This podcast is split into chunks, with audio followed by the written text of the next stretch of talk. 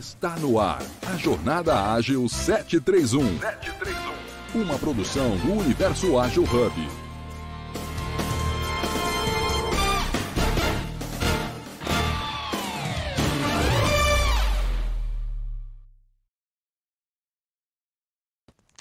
Pronto.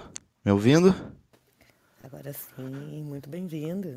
Opa, tudo bem, pessoal? Desculpa, eu sou recente aqui no Clubhouse, ainda tô me, me achando aqui na plataforma. Aí eu encontrei como é que eu desmuto, agora estamos bem.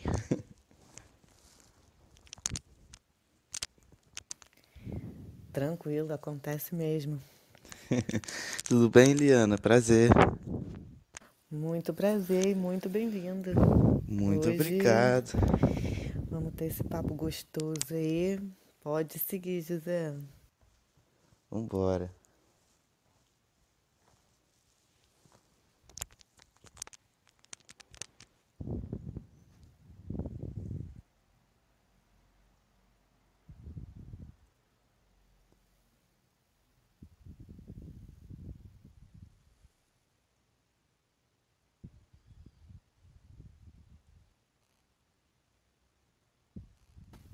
José? eu tô aqui. Só eu que não tô ouvindo nada. Não. Vamos lá, então. Todos muito bem-vindos e bem-vindas no nosso Jornada Ágil 731, nosso encontro matinal, diário, online, é, em todas as plataformas. Meu nome é Eliana Lopes, como alguns já me conhecem, aqui na minha audiodescrição do Clubhouse é, meu cabelo, eu sou mulher morena, meu cabelo castanho, olhos castanhos, meu cabelo tá jogado pro lado, meu batomzão vermelho no fundo lilás. Pode ir, José. Beleza, me apresentar também para o pessoal, sou José Alves. Ah, como estamos em diversas plataformas e estamos por áudio, né? Vocês precisam saber quem nós somos, vamos nos, nos audiodescrever aqui, né? Então, sou José Alves, o homem branco, cis, cabelos, olhos e barbas pretos, estou de terno com fundo bege. Então, sem mais delongas, vamos passar aqui a palavra para Mikkel, e eu já te passo, Mikkel, aqui uma, uma primeira pergunta, né? Na verdade, uh, para a gente te conhecer um pouquinho mais, quem é Mikkel e, e com o que ele trabalha, né? Conta um pouquinho da sua trajetória para a gente. Perfeito. Nossa, muito obrigado por esse espaço de troca, pessoal. É um prazer para mim estar aqui falando com vocês. Vou também me audiodescrever, né? Até porque trabalho com diversidade e inclusão e é muito importante a gente falar também é, da acessibilidade, da gente também informar a nossa aparência para pessoas que eventualmente não têm visão. Então, é, mesmo nos eventos que tem vídeo, é importante a gente fazer audiodescrição, então muito legal a gente ter essa prática aqui no universo ágil. Eu sou uma pessoa não binária, branca, mas a minha aparência é mais masculina. Então, apesar de eu ser uma pessoa não binária, vocês é, provavelmente me leriam como um homem, porque eu tenho barba, eu tenho cabelo curto, é, escuro e mais num tom quase preto, barba também num tom quase preto, e aqui na minha fotinha eu estou sorrindo com uma camisa preta e umas plantinhas ao meu fundo. É, já partindo então para responder essa pergunta do José, né? Quem é Mikkel e com o que, que ele trabalha? Antes, já tocando nesse ponto do ele, né? Eu sou uma pessoa não binária, então eu é bom a gente pontuar os nossos pronomes também de preferência, né? Eu uso os pronomes ele dele também, mas eu também gosto dos pronomes ela dela e ele dele ou elo dele, porque eu sou uma pessoa não binária de gênero fluido. O que isso significa? Significa que eu não me identifico como mulher nem como homem, apesar de eu ter nascido num corpo feminino. É, eu fiz uso de hormônios masculinos, então eu tenho um corpo andrógeno e os meus comportamentos também são andrógenos, misturam essas noções de masculinidade e feminilidade, por isso eu uso todos os pronomes. Então, se quiserem me chamar no masculino, tudo bem, mas se quiserem chamar em feminino ou pronomes neutros também tá valendo. É, então, sou uma pessoa não binária pansexual, grande unicórnio aqui falando com vocês, principalmente no mês do orgulho, é bom a gente pontuar, né?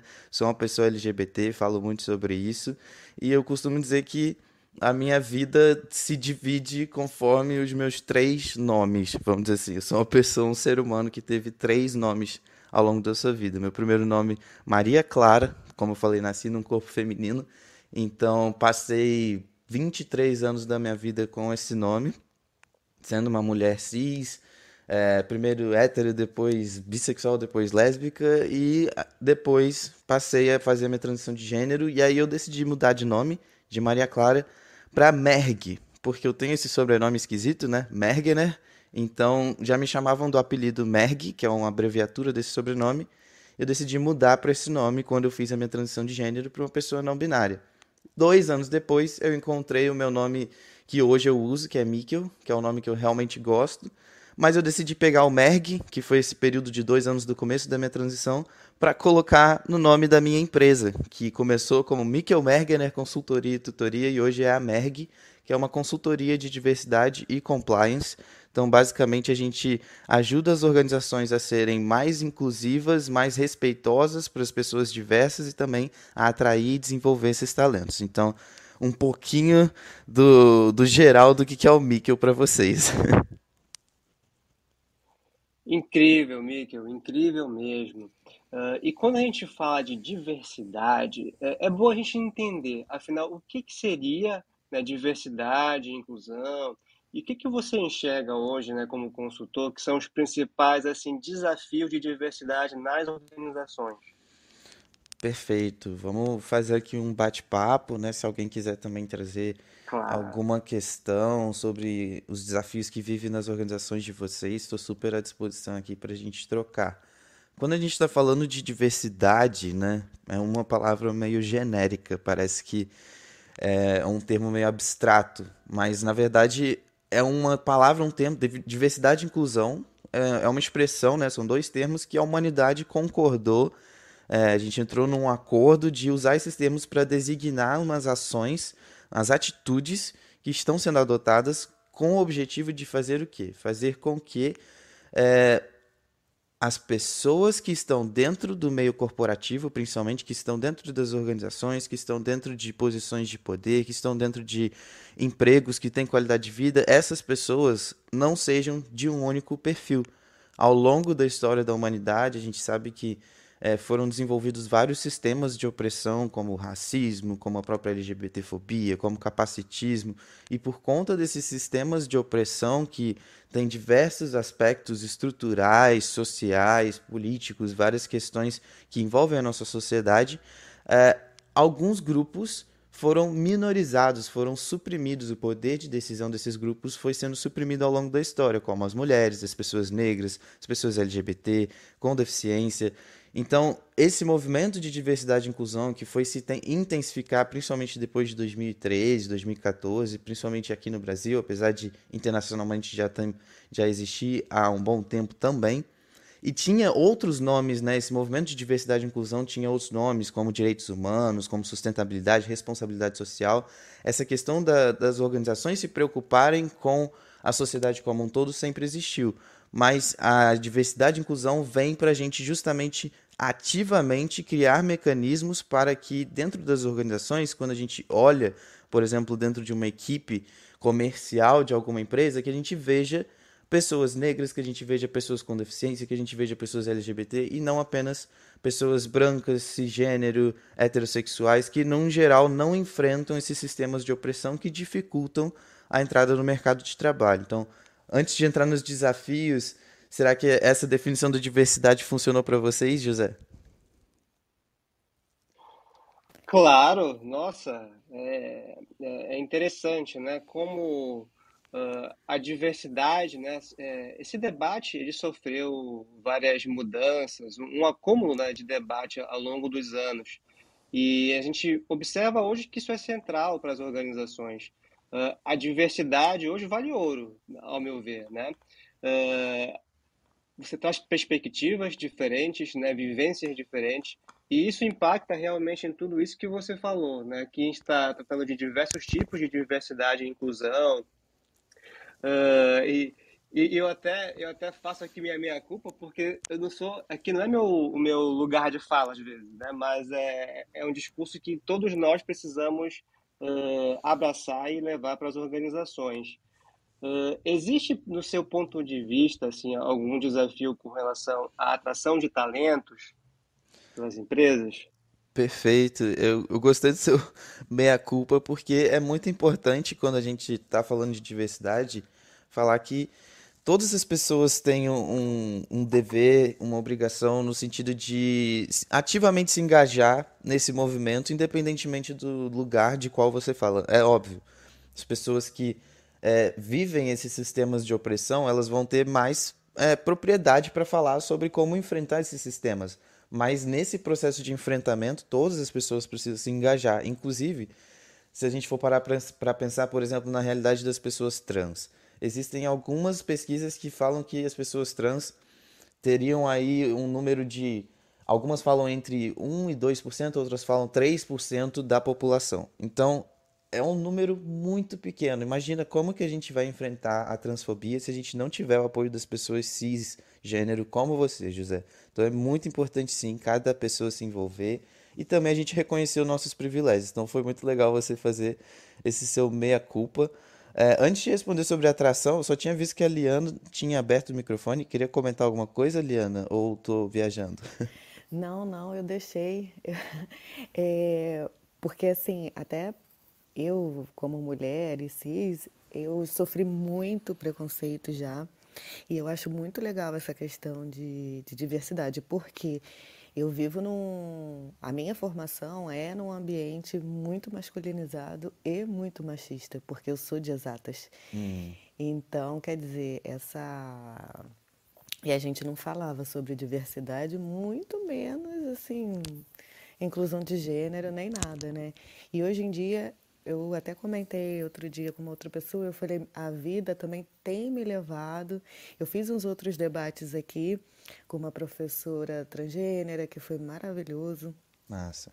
Hoje eu estou tentando ajudar uma amiga também transgênera e, nossa, a dificuldade que ela passa para conseguir emprego é absurda, absurda, absurda, assim. E aí eu fico, a gente sempre tem uns debates aqui que a gente fica se perguntando qual a diferença né, de, de uma capacidade, de, um, de uma formação para um padrão imposto por uma sociedade. Com certeza. A diferença é o preconceito. E esse preconceito que você vivenciou por ser uma mulher dentro de um ambiente muito masculino é de um sistema de opressão, que é o machismo, que funciona da mesma forma que o sistema. Não da mesma forma, né? Tem, cada um tem suas particularidades, mas com a mesma ideia de manter o poder na mão de certas pessoas. Você para pensar, as mulheres elas foram entrar no mercado de trabalho não tem nem 100 anos praticamente, é, é muito recente que as mulheres foram entrar de uma forma expressiva, massiva no mercado de trabalho. Antes disso, é, os ambientes corporativos não eram nem preparados para receber. Então, existe ainda essa percepção, esse preconceito mesmo de que esse espaço, o ambiente de trabalho, em especial o meio corporativo, não é feito para pessoas fora dos padrões. Então, a, a nossa ideia com as ações de diversidade e inclusão é justamente quebrar esse padrão, é, desconstruir os preconceitos, pavear, pavimentar os caminhos para que essas pessoas possam entrar nas organizações. E aí os desafios são, são tamanhos. Liana falou aí dessa pessoa trans que tem dificuldade de conseguir emprego. É a realidade para muitas pessoas trans, negras, com deficiência, mulheres, mães. É, existem muitos diferentes critérios de diversidade, pessoas refugiadas, tem muitas formas de características humanas que infelizmente fazem com que as pessoas tenham mais dificuldade de conseguir um emprego. E aí entrando na pergunta do José, qual que é a dificuldade para atrair esses talentos? Então, quando a gente pensa em uma organização que tem todo um contexto dela, ela e ela quer começar a atrair pessoas que estão fora desse contexto, vamos supor, ela tem ali um cenário de majoritariamente pessoas brancas e ela quer incluir pessoas negras nessa estrutura. O que, que ela precisa fazer para atrair esses talentos?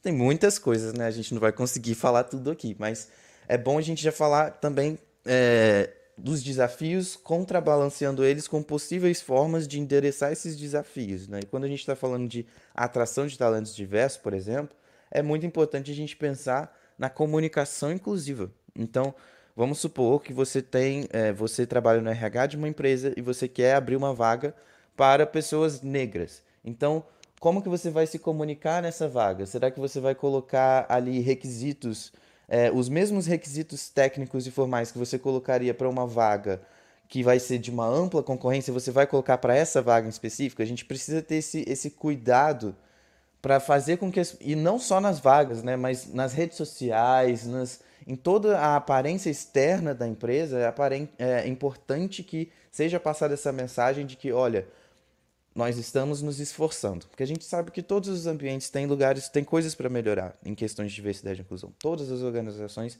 é um processo de melhora, de melhora contínua.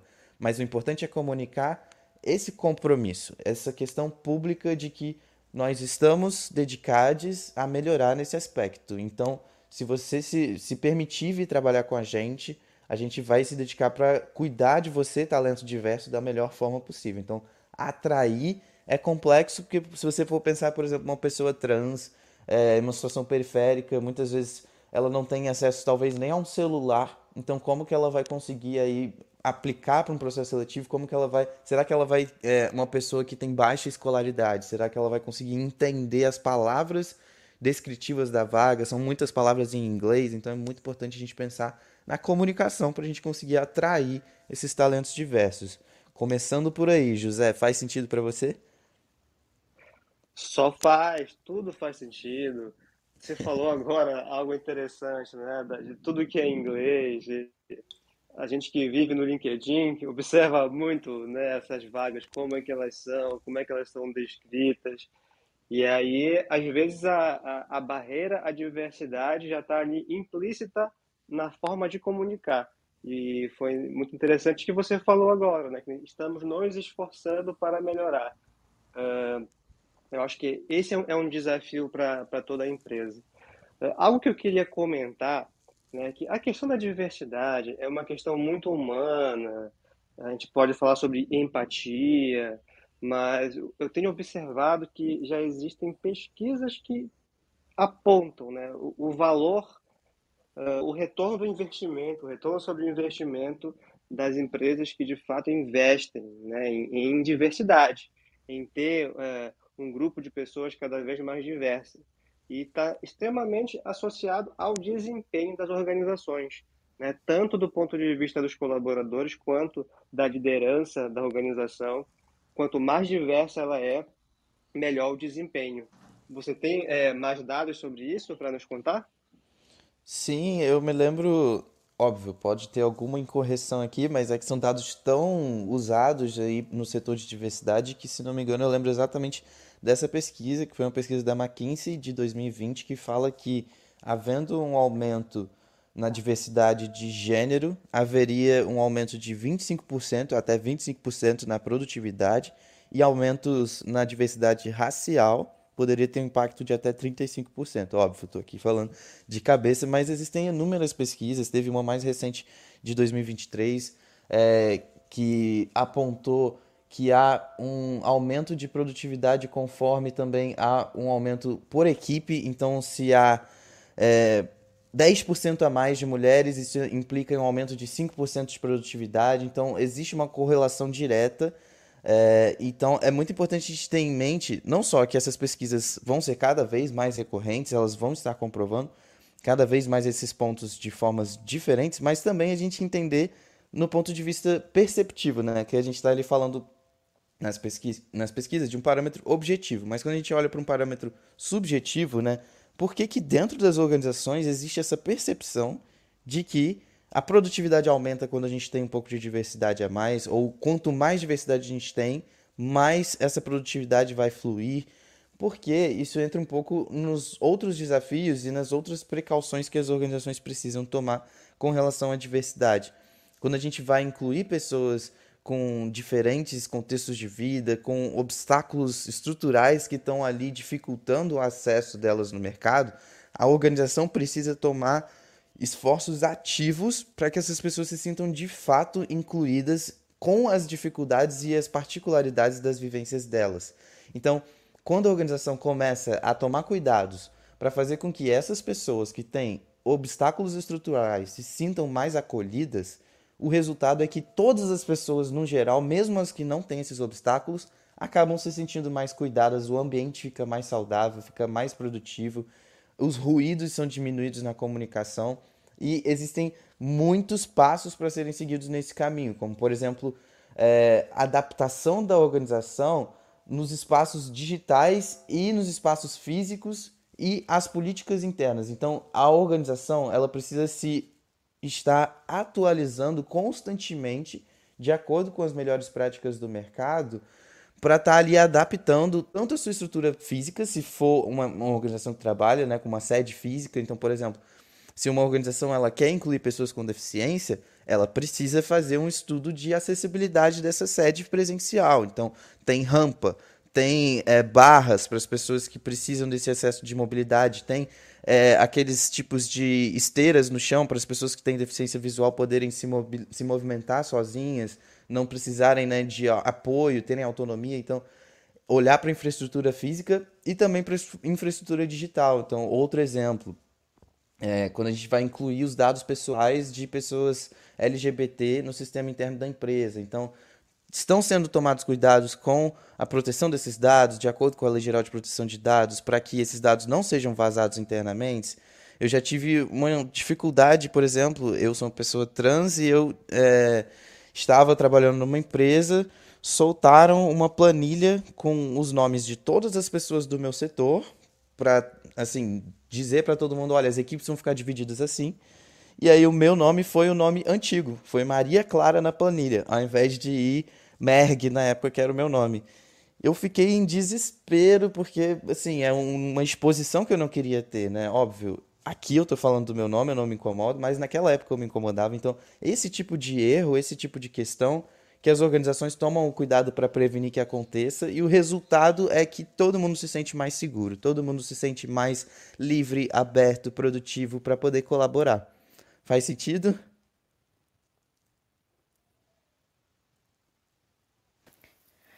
Com certeza, Mikkel.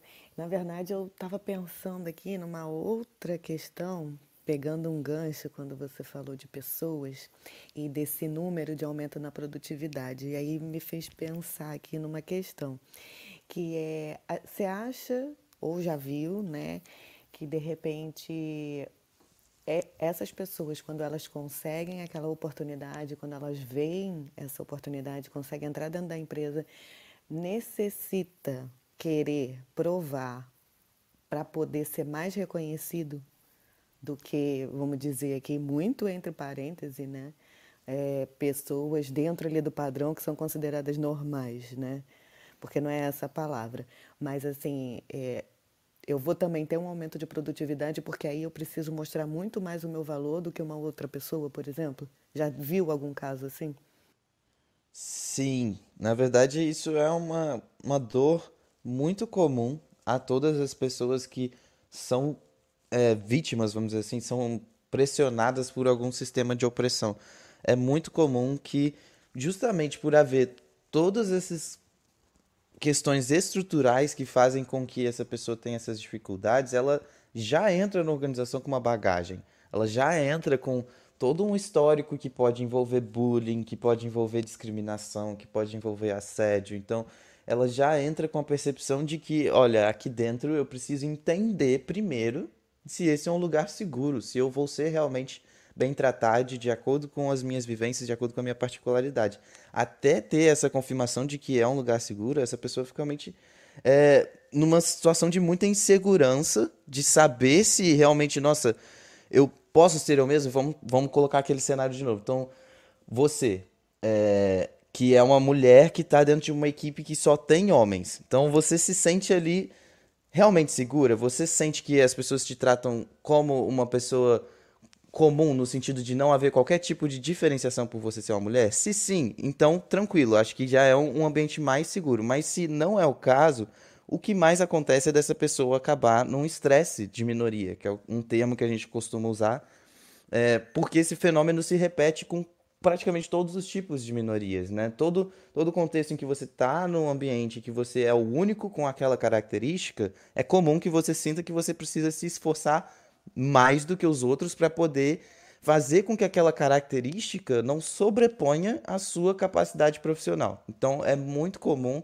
infelizmente, e é, esses esforços de diversidade e inclusão são justamente para que as pessoas não precisem fazer isso, para que as pessoas não precisem é, se esforçar além. A ideia é. E aí o Juliano trouxe aqui no chat justamente que a ideia não é baixar a régua, né? A ideia é medir a capacidade de entrega das pessoas de acordo com a régua que cabe para cada pessoa. Não é que todo mundo tem a mesma régua e a gente vai baixar a régua para algumas pessoas. Não. A gente não pode medir a capacidade de desempenho das pessoas com a mesma régua para todo mundo, porque cada pessoa entra na organização com todo um contexto estrutural diferente, né, Liana? Concorda? Não, exato. E duas palavras, né? Humanização da comunicação, quer dizer, porque tudo é a comunicação, tudo é como a gente se relaciona. E às vezes o que atrapalha muito é todos os tipos de cultura, né? Então você tem ali a cultura dentro da empresa, que é a cultura organizacional, a subcultura dentro das equipes e ainda a cultura da onde você vem também, né? Então, às vezes ali, que nem você falou, você já vem de uma com uma bagagem, às vezes familiar, ou às vezes de amizade, às vezes de outras organizações que você trabalhou. Eu entro muito com o pé no freio, às vezes, porque por causa disso, eu já, já tive episódios na minha vida que foram bem complicados. E aí, quando você entra numa organização nova, você vem ali com o pé no freio, eu acho, às vezes, né? Então, e, e você como consultor também dentro de empresas, porque às vezes a, a empresa tem ali, faz quer fazer a diversidade, tem esse conceito, atrai pessoas, conforme você falou, que eu achei muito legal, que eu não sabia que tinha essa, esse tipo de recruta, recrutamento diferente também. Sim. E só que aí às vezes você contrata pessoas que têm uma subcultura que de repente dentro daquela equipe ainda pode destoar também do, do foco da empresa. Já, já você sendo consultor, imagino que já deva ter pegado alguns casos assim. É muito complexo porque quando a gente está falando de seres humanos, vamos falar aqui, por exemplo, do, do José, que já nos informou que ele não tem aparentemente esses critérios de diversidade. Mesmo assim, o José é diverso, certamente ele tem um monte de coisa na vida dele que faz com que ele se diferencie de nós, que faz com que ele tenha uma perspectiva de vida única. Então, esses critérios de diversidade são alguns que são pontuados, mas a cultura, principalmente a nível individual, tem muitos aspectos que a gente jamais vai conseguir mapear tudo. E quando a gente vai levando para as organizações, tem um desafio muito grande que você mencionou, que é as pessoas gestoras ah, diretoras, quem está ali gerindo a organização do topo, que tem essa responsabilidade de guiar a cultura, instituir qual vai ser a cultura criada naquela organização. Então, tem dois desafios, né? Uma coisa é quando a, quando a pessoa entra nessa organização e ela tem uma cultura que não necessariamente se concilia com a cultura daquela organização, essa pessoa vai precisar se adequar. É uma questão de fit cultural que a gente chama, ou que a gente chama de ad cultural, que é o termo que os pessoas, as pessoas usam na Google. Ao invés de conseguir alguém que se encaixa na cultura, elas procuram, a Google procura pessoas que acrescentam valores adicionais na cultura da empresa. Então, é, é muito importante haver esse cuidado da, da, da, alta, da alta liderança de guiar qual é a cultura que deve ser observada e mesmo se essa pessoa tiver uma, uma crença individual que vá contra essa cultura, para poder trabalhar lá dentro, ela vai precisar obedecer a essa cultura que está sendo é, colocada pela alta liderança. Isso é uma coisa. Quando a alta liderança já está colocando uma cultura de diversidade e inclusão, quem está eventualmente é, dentro dessa estrutura vai precisar se adequar, vai precisar se letrar, vai precisar. E se não fizer, possivelmente vai sofrer algum tipo de é, não retaliação no sentido negativo, mas no sentido de alguma recomendação, possivelmente, de que se alinhe melhor com a cultura, principalmente se tiver algum tipo de desvio de conduta relacionado a um código de conduta, alguma coisa do tipo, é muito importante que essa pessoa tenha esse esforço ativo de se adequar. Mas, você falou, como consultor, é especialmente desafiador da gente entrar numa organização cuja alta liderança ainda não tem essa cultura de diversidade. Isso é ainda mais desafiador.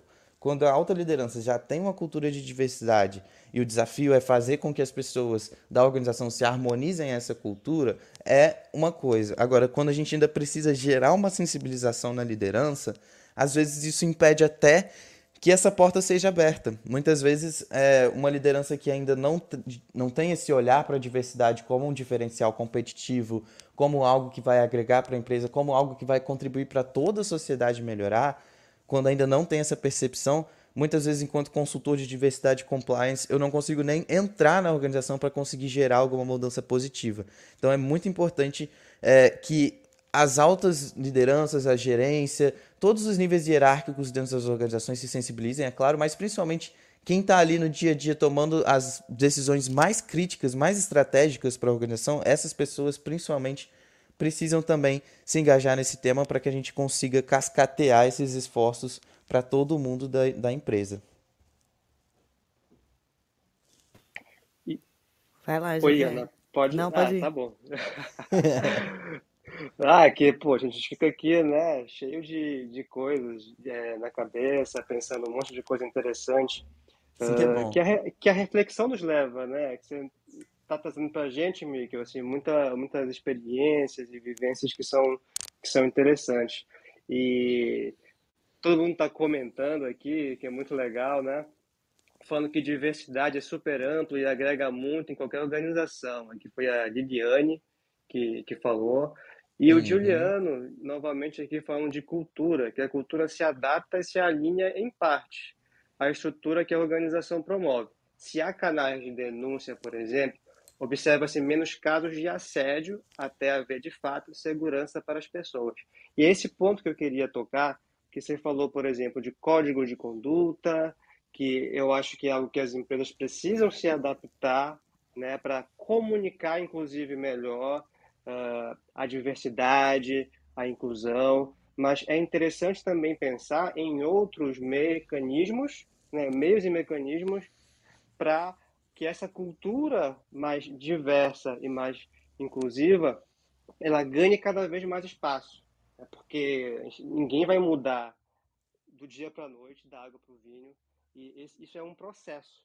E eu queria ouvir um pouquinho de você, Mikkel, assim, com relação a, a esse processo. Que mecanismos uh, você acredita que são os mais assim uh, interessantes, mais eficientes para que para que a gente consiga né, ganhar mais espaço nas organizações, para debater diversidade, é para assegurar, inclusive, um ambiente seguro para as pessoas de, que, que, são diferentes, ou melhor, que são diversas, e que consiga abraçar né, toda, toda essa diversidade que ela é bem complexa.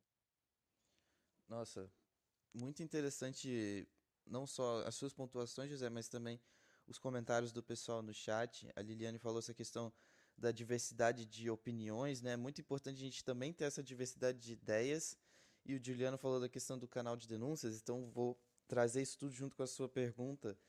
É, eu acho justamente que é importante a gente pensar em qual que é o limite da liberdade de expressão, né? A gente tem sim liberdade para é, expressar as nossas opiniões, só que chega um ponto que as ideias e as opiniões não são mais uma opinião, isso se torna um preconceito, uma discriminação. Então, como que a gente identifica esse limite, né? Como que a gente sabe até que ponto a gente pode ir dentro de uma organização? Essa que é a função do código de conduta. Então, existem limites estabelecidos pelas leis, né? Então, tem crimes que não podem ser cometidos, tem infrações que não podem ser cometidas, como atos racistas, por exemplo. Isso são limites de fora da organização, que até fora do ambiente de trabalho a gente não pode cometer atos desse tipo. Mas dentro da organização, cada empresa precisa estabelecer, através de um código de conduta e de eventuais políticas complementares, como uma política antidiscriminatória, um protocolo anti-assédio, alguma coisa mais direcionada para algum tema, como uma política para prevenção do trabalho análogo à escravidão. É muito importante que existam esses mecanismos internos também, não só para mostrar como que a empresa se alinha a essas legislações e tratados externos a ela, mas também para estabelecer outras regras que vão ser culturais, que vão ser questões particulares daquela empresa, que a lei não estabelece, mas que a empresa quer estabelecer. E para todo mundo estar na mesma página, é muito importante que isso seja incorporado no código de conduta. Existe uma pesquisa é, do mês passado, maio de 2023, lançada pela KPMG, que é o Mapa do Assédio no Brasil. E um dos dados que mais me marcou dessa pesquisa foi dois dados. Né? O primeiro de que 30% de todos os casos mapeados de assédio nessa pesquisa aconteceram dentro do ambiente de trabalho, sendo que os outros casos, tipo ambiente de casa, escola, eram 10%, 11%. Então há uma disparidade grande. A quantidade de casos de assédio que acontece no ambiente de trabalho é muito grande. E quatro de cada cinco pessoas que sofreram algum caso de assédio não denunciaram. Então, existe uma grande questão que vai até antes, Juliano, das pessoas é, conseguirem denunciar, que é, de fato, mostrar para elas que esse canal de, de denúncias é seguro, que uh, qualquer denúncia que vai ser colocada ali, ela vai ser de fato encaminhada, que a pessoa vai ter um retorno, porque é muito importante ter esses mecanismos, código de conduta, canal de denúncias e treinamentos também, né? Porque as pessoas precisam ter, ser treinadas para que elas saibam aplicar os racionais do código de conduta no dia a dia e para que elas saibam usar o canal de denúncias. Porque muitas vezes, como eu falei, existem barreiras digitais também. Às vezes a pessoa é, tem ali um, um, canal de denúncia que é num site, às vezes a pessoa não sabe, dependendo do contexto de vida dela, ela não sabe acessar, ou às vezes ela não consegue por falta de acessibilidade digital, no caso de uma pessoa com deficiência visual, por exemplo, às vezes ela não consegue colocar a denúncia dela lá. Então, é muito importante que existam esses mecanismos, e aqui tem muitos outros, né, mas mencionei as políticas, o código de conduta, o canal de denúncias e os treinamentos frequentes, é, existe agora até o programa Emprega Mais Mulheres, né, que é uma legislação que entrou em vigor nesse ano, que determina que as empresas precisam fazer, é, óbvio, tem ali uma fiscalização que vai ser mais determinada a longo prazo conforme as práticas do mercado, mas existe esse estímulo, né, e existe ali uma determinação para que as empresas se previnam, para que elas façam pelo menos de 12 em 12 meses treinamentos de prevenção ao assédio, que vão estar, obviamente, ligados a essas questões de código de conduta, canal de denúncia. Então, é muito importante que existam esses mecanismos, mas é muito importante que eles sejam de fato inclusivos e humanizados. Por isso que eu decidi é, fundar a MERG com esse viés de ser uma consultoria de diversidade e compliance, porque eu sou bacharel em direito, né? Faltou mencionar isso aqui, sou bacharel em Direito formado pela Unirio. Então, eu decidi usar esse conhecimento jurídico de como que as leis se aplicam e como que a gente pode criar essas regras internas para também humanizar os esforços de compliance das organizações, porque muitas vezes as organizações se esforçam para cumprir a lei, mas não de uma forma inclusiva, com que, que faz com que todas as pessoas de fato também possam cumprir a lei juntas e estar todo mundo na mesma página. Então, um pouco sobre esses últimos pontos. Falei muito aqui. Me ajudem aí, Eliana, José. Como é que a gente. Vamos seguindo aqui. Quais perguntas? Como a gente sai? Fica à vontade, é. porque toda a experiência e tudo é válido, né? É, então, assim, pode ficar à vontade, o lugar é seu. Eu só vou só interromper aqui rapidinho para a gente fazer um reset de sala, só para a gente pontuar aqui onde que a gente está. Claro. No programa Jornada Ágil 731, nosso encontro matinal com agilidade, hoje dia 7 de junho de 23, com o episódio 849, com o Mikkel falando sobre diversidade. Até peguei aqui a fala do José. a gente falou sobre bastante tópicos interessantes. Você com a sua empresa de consultoria sobre diversidade, a gente determinações, atitudes, aquele ponto que eu amo, que a gente sempre fala quarta-feira, que o foco sempre acaba ficando nos líderes, né? Que a gente precisa de uma liderança, uma liderança humanizada e hoje a comunicação humanizada, que eu amei esse termo também que vocês comentaram. E essa comunicação inclusiva, né? Que a gente precisa muito ter sempre esse debate, é, trazer sempre esses assuntos para a mesa, porque é muito importante. A gente não percebe, eu acho, a gente às vezes vai vivendo de uma maneira tão ai, automática que às vezes a gente não consegue nem olhar para o lado, né, e, e perceber determinadas coisas. É, ou, ou eu, às vezes, também olho tanto para dentro de mim que também não olho, às vezes, para pessoas transgêneras e as dificuldades que elas têm, que são muito mais difíceis. Como a gente falou no início, se é difícil já para mim, que é mulher, imagina para qualquer outros, outras pessoas, inclusão de gênero, de, de cor, de a gente passa por tanta coisa. E é realmente, às vezes, a gente, eu penso que muitas pessoas não olham para o lado e olham como precisa e até como ajudar ou trazer esse assunto para dentro da nossa empresa, ou levar um curso que viu, que olhou.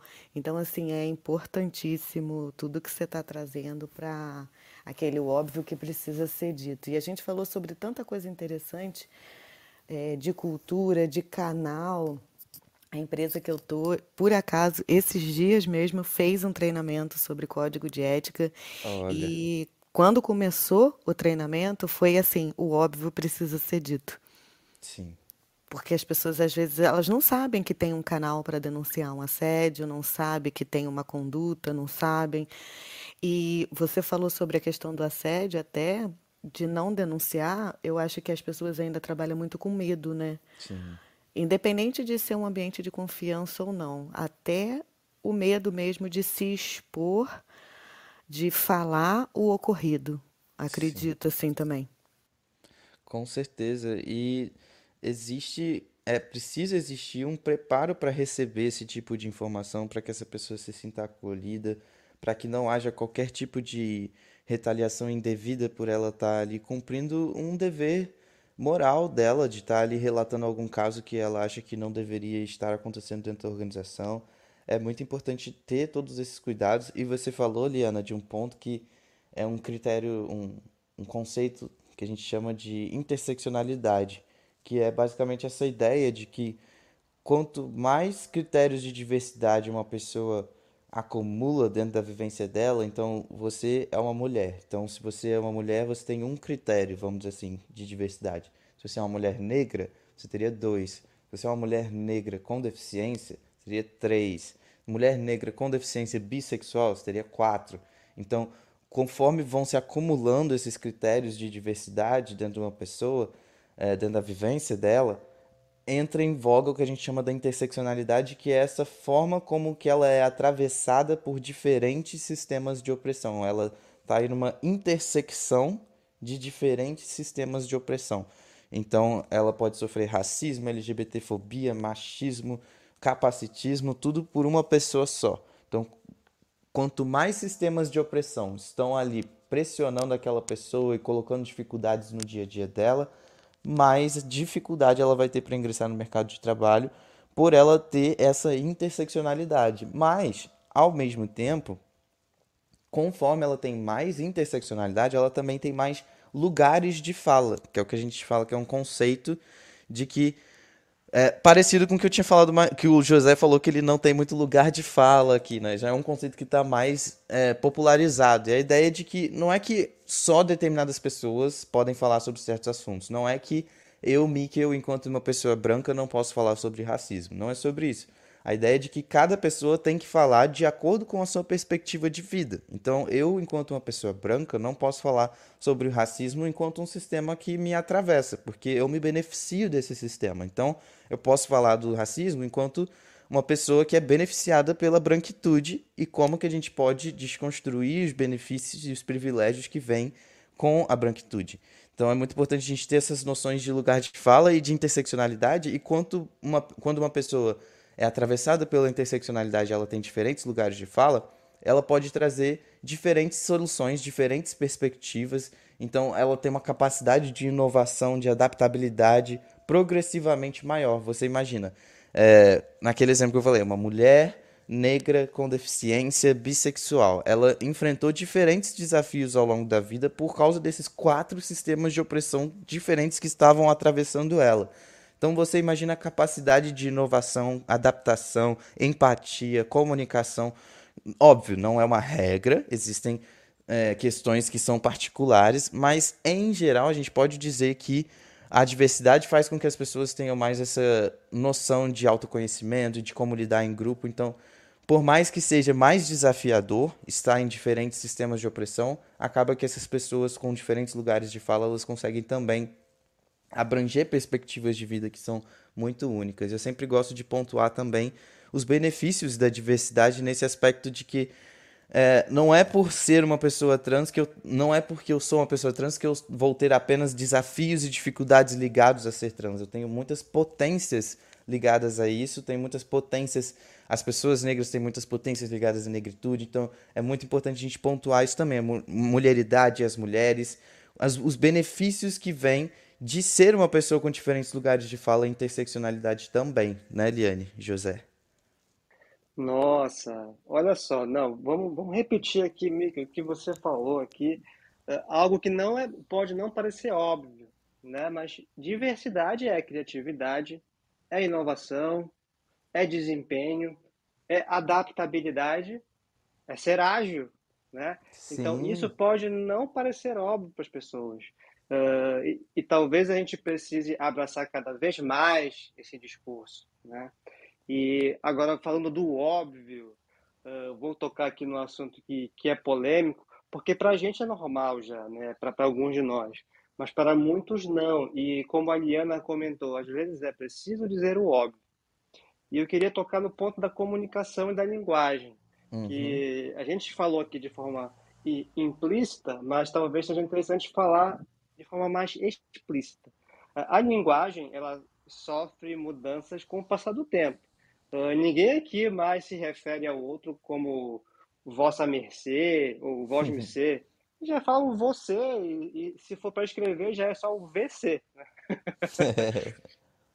então eu queria, é, Mikkel, assim, tratar de forma mais explícita, né? porque a gente observa assim uh, algumas pessoas elas tendem a ter uma reação com relação ao pronome neutro. E qual é a importância, né, do ponto de vista da empatia, e de se adaptar à comunicação da, das organizações para o uso do, do, pronome neutro. Perfeito, nossa, acho que é, é um assunto muito importante de se tocar, especialmente sendo consultor de diversidade, sendo bacharel em direito, sendo uma pessoa não binária, é muito importante trazer seriedade para esse assunto, né? Porque existe uma percepção equivocada de que a linguagem neutra é um uma temática frívola, que não tem importância, que é algo que realmente poderia ser dispensado, mas não é. É algo muito importante para a comunidade não binária. E existe também essa percepção equivocada de que as pessoas não binárias são algo recente, de que nós são eu já ouvi um meme falando de que as pessoas não binárias são várias pessoas adolescentes de cabelos coloridos, mas não, eu tenho 27 anos e existem várias pessoas não binárias de diferentes tipos, inclusive pessoas 40 mais, 50 mais. Então, a grande questão é, nós sempre existimos. Pessoas trans, pessoas bissexuais, homossexuais, não binárias, nós sempre existimos. Esses nomes, esses rótulos é que são mais recentes. Mas Pessoas que fogem dos padrões de gênero, de sexualidade, sempre existiram ao longo da humanidade. Mais recentemente, a gente fala literalmente da década de 90 para cá, é que os direitos da população trans começaram a ganhar mais visibilidade e mais respeito. E mais recentemente ainda, a partir dos anos 2010, a população não binária começou a ganhar mais expressividade a nível internacional e a nível nacional. E a população não binária são, como eu falei no começo, essas pessoas que não se identificam como homens ou como mulheres, que vivem com uma certa androginia. Então, são pessoas que misturam as noções de masculino e feminino, tanto no corpo quanto nos comportamentos. Então, por causa disso, essas pessoas não se sentem confortáveis sendo tratadas apenas no masculino ou apenas no feminino. E essa criação dessa neolinguagem, a linguagem neutra, foi um movimento de necessidade, um movimento de resistência, um movimento no sentido de que se nós não nos sentimos contemplados pela língua portuguesa da forma que ela é hoje, porque ela é muito binarista, então vamos criar, assim como o José falou, hoje em dia não se usa mais voz ser, porque o voz ser era um termo muito formal, então isso foi sendo popularizado e para abranger mais pessoas. E a ideia é a mesma, que para que as pessoas não binárias se sintam abrangidas pela linguagem portuguesa, pela língua portuguesa, a gente faz essa adaptação da linguagem neutra. Significa que a linguagem neutra precisa ser usada por todo mundo? Não, não significa isso. Significa que a gente está em um processo de adaptação. Toda a humanidade, isso é irreversível nesse momento. Todas as pessoas aos pouquinhos estão se familiarizando com essa ideia e é, é um movimento orgânico no sentido de vamos fazer com que essas pessoas não binárias também se sintam incluídas. Então, se você, por exemplo, no meu caso, eu já informei para vocês, eu não me importo de usar qualquer pronome, masculino, feminino ou neutro. Então, para mim, tanto faz. Mas existem pessoas não binárias que só se sentem confortáveis sendo tratadas nos pronomes neutros. Fora isso, elas sentem que vocês não estão, não estariam, né, visualizando a identidade de gênero delas como elas gostam. Então, para essas pessoas, você, se você, vamos supor, entrou numa equipe uma pessoa não binária que só gosta de pronomes neutros. Para essa pessoa, vai ser necessário tomar um cuidado para que ela se sinta respeitada. Mas não significa que essa mudança precisa ser da noite para o dia, como o José falou, é uma questão de adaptação progressiva ao longo do tempo. E existem outras formas da gente adaptar a nossa comunicação que não são tão inovadoras e tão disruptivas quanto a linguagem neutra como por exemplo o que a gente chama da comunicação inclusiva e da linguagem inclusiva, que basicamente são técnicas em que a gente acrescenta, acrescenta questões, acrescenta é, termos ou retira termos com a, o objetivo de fazer com que todos os tipos de seres humanos se sintam incluídos naquela comunicação. Então envolve, é, por exemplo, essa prática que eu estou fazendo ao longo da nossa conversa aqui, de ao invés de eu virar e falar os colaboradores da organização, colaboradores da organização, eu falo as pessoas colaboradoras da organização. Nisso eu tirei o gênero. Então não é os, não é todas as pessoas dessa organização estão sendo tratadas no masculino como um conjunto. A gente coloca o pessoas porque isso neutraliza o gênero dessa expressão. Então, isso é uma forma da gente usar uma comunicação mais inclusiva, inclu que, que vai abranger também as pessoas não binárias. Eu me sinto incluído, é, ou incluíde, ou incluída, mas isso não é uma, uma dificuldade tão grande, não é algo tão longe da nossa realidade de algumas pessoas. Para mim, por exemplo, vocês devem ter percebido em alguns momentos, eu já uso a linguagem neutra com naturalidade, mas para algumas pessoas é muito difícil. Para mim foi um processo. Eu estou aí estudando linguagem neutra há vários anos, então a comunicação inclusiva já pode ser um primeiro passo muito importante e que já faz um impacto enorme. Então, além de incluir essas coisas, como esse exemplo do pessoas, também tirar expressões que possam ser racistas, capacitistas, misóginas, é, questões do tipo. É, ah, tá dando uma de João sem braço. Isso é um exemplo de uma expressão capacitista, porque vem da ideia de que a pessoa que não tem um braço, em tese, ela daria desculpas para se livrar de tarefas, sendo que, na verdade, as pessoas que não têm um braço, elas têm ali uma deficiência, né? Então, isso traz um, um, um peso para o dia a dia. Então, principalmente, vocês imaginam, tá ali convivendo com uma pessoa que não tem um braço. Ela trabalha ali na sua equipe. E aí você joga um comentário desse. Ah, fulano está fazendo uma de João sem braço. Como que essa pessoa que não tem um braço se sentiria ouvindo isso, sabe? É muito importante a gente tomar esses cuidados de retirar esses termos e também fazer essas adesões. É, pessoal, posso já responder a pergunta da Antonella? Fica à vontade. Perfeito. A Antonella perguntou aqui qual seria o mundo perfeito dentro das empresas, né? Quais são as atitudes e comportamentos que comporiam esse mundo perfeito? O mundo perfeito, Antonella, na minha opinião, é todo mundo estar feliz, produtivo é, e com um senso de propósito. Então, acho que é muito importante todas as pessoas dentro de uma empresa elas se sentirem alegres, elas não terem um ambiente que é frio, que não é acolhedor parece ser algo muito complexo que a gente tem que fazer muitas técnicas para chegar lá e muitas vezes realmente é. Mas o objetivo final é muito simples: é que todas as pessoas da organização convivam bem, sejam felizes e se sintam produtivas, porque no geral isso não acontece. No geral, o que acontece é que as pessoas que não enfrentam todos esses desafios estruturais, então as pessoas brancas, cisgênero, heterossexuais, os homens no geral, né, às vezes menos as mulheres também, essas pessoas se sentem felizes, produtivas, elas podem ser elas mesmas dentro do ambiente de trabalho, elas podem fazer o que elas querem e ter uma perspectiva de ascensão, elas podem imaginar uma carreira dentro daquele ambiente de trabalho, mas as pessoas que são atravessadas pelo racismo, pela LGBT, LGBTfobia, pelo machismo, essas pessoas não conseguem, no geral, ser tão felizes, ser tão produtivas, ser tão plenas no seu dia a dia de trabalho. Então, na minha opinião, o mundo perfeito seria apenas que todas as pessoas, independentemente de quantas interseccionalidades ou critérios de diversidade elas possam vir a ter, todas as pessoas sejam felizes e produtivas em conjunto. Esse para mim seria o mundo perfeito. Uau, Antonella, quer fazer algum comentário? Achei sensacional essa resposta. É... E assim, o que, que eu vejo, né? A gente fala muito é, desse senso de propósito, eu também falo, trago muito isso para as minhas falas no trabalho, nas mentorias, naquilo que eu desenvolvo dentro das empresas. E eu vejo que cada vez mais a gente precisa trazer isso para a prática, né? Então, acho que complementando o que a gente está falando aqui, esse senso de propósito, as pessoas se sentirem aceitas, se sentirem pertencentes, o que que isso quer dizer na prática, né? Todo mundo falando como pensa, como se sente, as pessoas respeitando as diferenças, respeitando as diferenças de opiniões, né? Que foi aqui também é, a Liliane também trouxe. É, tem mais alguma coisa assim que você vê nessa prática que seria importante mencionar aqui para quem está nos escutando, para quem está acompanhando, é, para a gente incentivar as pessoas a irem para a ação? O que, que você vê que pode fazer a diferença nesse sentido?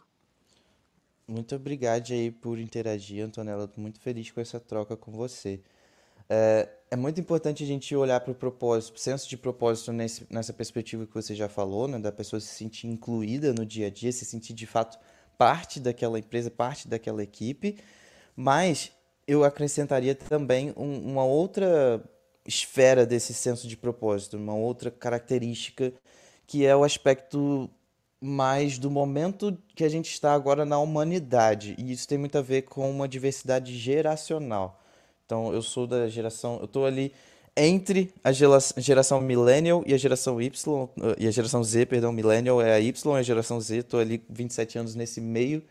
É, mas principalmente as gerações Z e Alpha, que são as mais recentes, é, e a partir das millennials também, essas pessoas têm muito essa necessidade de sentir que o que elas fazem no dia a dia, o tempo de vida delas está sendo colocado também em alguma ação que faz sentido para o planeta. Que a gente está no momento de, é, vamos dizer assim, piora né, de, de, de uma deteriorização das dos questões do aquecimento global. Né? É um assunto complexo, mas é muito importante da gente saber que as pessoas, principalmente dessas gerações mais jovens, elas querem sentir que o que elas estão fazendo no dia a dia, elas acordam, elas se dedicam, elas fazem várias tarefas dentro de um trabalho que contribui para a humanidade. Então é muito importante também as empresas entenderem que investir em sustentabilidade, investir em diversidade também contribui para esse senso de propósito, porque faz com que as pessoas de dentro da organização e principalmente as pessoas mais jovens que precisam muitas vezes disso para de fato se engajarem e se sentirem acolhidas numa organização, que elas sintam que a organização, por mais que seja ainda um processo lento, ela está se alinhando a esse movimento global de tentar fazer com que a humanidade prospere. Então, eh, também tem esse senso de propósito no sentido de estamos juntos desse movimento global do ESG, da sustentabilidade. Então, é, adotar esse tipo de política também vai repercutir nisso e esse senso de propósito pode estar ligado, por exemplo, ah, é, eu, por exemplo, fiz uma transição de carreira, então eu trabalhava com direito empresarial e aí eu vim trabalhar com diversidade e inclusão. Então, o senso de propósito também pode significar permitir uma flexibilidade, permitir uma mobilidade dentro da empresa, para que essa pessoa que gosta da cultura, se identifica, ela possa trabalhar numa área que faz mais sentido para o momento de vida dela, para as habilidades dela. Então, eu acrescentaria esses dois aspectos. Rafael está aqui no chat concordando comigo, então atestando aí que as novas gerações gostam muito desse senso de propósito. E é realmente um diferencial competitivo para as organizações conseguirem chegar nesses talentos jovens, né? conseguirem oxigenar sua força de trabalho. É, então, o senso de propósito envolve também esses dois aspectos, na minha opinião, Antonella. Esse, esse alinhamento com o movimento global de luta contra o aquecimento global e luta contra a desigualdade social, e também essa flexibilidade da empresa de permitir que é, as pessoas eventualmente migrem dentro da empresa para áreas que tenham mais a ver com o que elas querem trabalhar, para elas terem esse senso de propósito com o que o mundo está fazendo, mas também com o que faz sentido para a essência delas. Então, a Liana, por exemplo, é de exatas. Seria muito contra a essência dela, vamos dizer, colocar ela numa posição em que ela vai trabalhar só com pessoas nada de exatas. Então, senso de propósito também envolve isso. A gente permitir que as pessoas trabalhem com algo que elas de fato gostem, que elas sentem prazer, para que elas sintam, para que elas se sintam felizes naquele mundo perfeito que a gente combinou. Demais, muito bom. Gente, estamos chegando aqui ao final do nosso programa, então, uh, para considerações finais, Liana, quer deixar alguma mensagem? Uh, Antonella, Mikkel? Mas você vê, Mikkel, como é que é a questão do propósito. Eu, depois que eu passei pela mentoria do Universo Ágil, um pouquinho antes, na verdade, né? Hoje em dia eu gerencio o projeto e pessoas. E aí eu realmente eu encontrei o meu propósito, que é lidar com pessoas. Oh. Tanto que a gente está aqui na quarta-feira, que a gente fala sobre pessoas, sobre agilidade com pessoas. E hoje o meu propósito me chama muito para lidar exatamente essa comunicação com pessoas, porque a gente, principalmente quando a gente lida muito com número, a gente fica muito frio, né? E eu nunca fui, apesar de gostar muito, eu nunca fui dessa forma. Eu sempre achei a comunicação importante e tudo, então hoje eu faço um pouquinho dos dois, né? Vamos dizer, tenho ali a parte técnica, mas também essa humanização como líder, eu tento pegar essa liderança humanizada, que a Tonton também trabalha direto com, com com essa, consultoria também. Então, a vida vai, quando a gente também se abre ali, a vida vai levando a gente, é só a gente prestar atenção e seguir, né? Aí, mas aí fica para um outro papo, porque essa questão de propósito, carreira, é um outro assunto que é muito gostoso de falar. Eu quero agradecer muito o bate-papo, pena que acabou. Você é incrível, com certeza te chamar aí para a gente fazer mais episódio, para a gente conversar mais. E seja muito bem-vindo aqui, seja muito bem-vindo todo mundo que participou com a gente. Hoje a sala teve bastante gente legal, quem vai ouvir a gente depois. Então, muito obrigada pela presença de todo mundo, pelas contribuições. Juliano, querido, um beijo grande. E boa quarta-feira a todo mundo e muito obrigada aí, gente. Não, queria só agradecer também, foi uma conversa muito legal, estou sempre à disposição de vocês. Vocês fazem um trabalho muito incrível, já estão no episódio 800 e tanto, meu Deus do céu, quanta dedicação, muita admiração mesmo ao trabalho de vocês.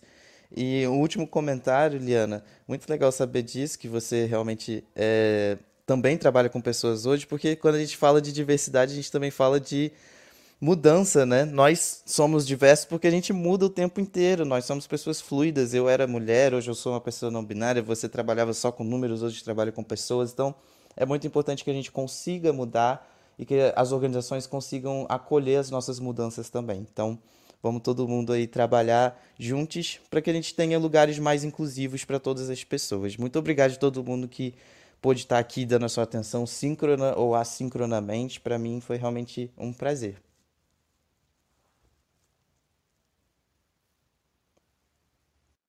Bem, então eu queria agradecer imensamente, Miguel, sua presença, é, como você nos iluminou nesta manhã.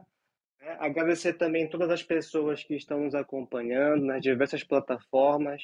Uh, aproveite para seguir o Universo Hub, a sua plataforma preferida, ou em todas. E quartou, né? uma ótima quarta-feira para todos e nos vemos amanhã no Jornada Ágil 731. Bom dia. Você tem clareza dos desafios da sua equipe, eficiência, produtividade, colaboração, alavancar resultados. Conheça o Universo Ágil Hub. Temos experts nas áreas de transformação digital, RH, marketing, jurídico, produção, operação, tecnologia, finanças e estratégia. Somos mais de 50 experts preparados para ajudar você a alavancar seus negócios. Preparado para explorar juntos seus desafios?